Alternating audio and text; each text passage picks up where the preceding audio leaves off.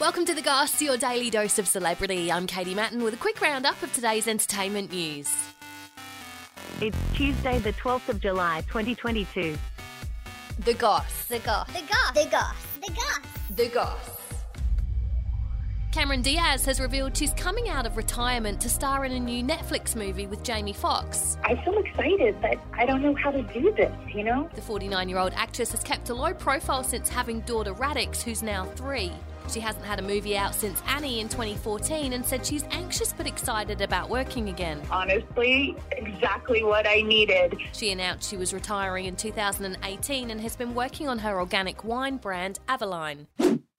Amber Heard has filed court documents asking to dismiss her defamation verdict or order a new trial. Her legal team have said there's no evidence to substantiate the almost $15 million in damages that she's been ordered to pay Johnny Depp. Johnny was hitting me, and he was hitting me hard and repeatedly, and I was screaming. She claims she doesn't have the money and has revealed she's writing a tell all book. She said publicly Johnny was a wife beater with him losing millions of dollars of work because of it. Oh, f- I didn't. What the f- are you talking about? He sued her for defamation, winning the court case last month. Meantime, Johnny's donated $800,000 to the charity that ex wife Amber Heard said she would donate to but didn't.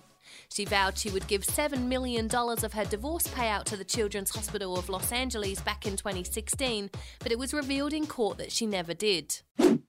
And Britney Spears has hit out at the TV documentaries made about her life, saying America has done a wonderful job at humiliating me. I'm so angry, it's insane. She said no other celebrity would have as many made about them without their permission, saying she's had non stop harsh press. It ain't fun. She said she's never felt more bullied and that it should be illegal to humiliate her like that, and the documentaries are heartbreaking. I don't owe these people anything. Britney got married to long term partner Sam Asghari last month, and she's trying for a baby after suffering a miscarriage.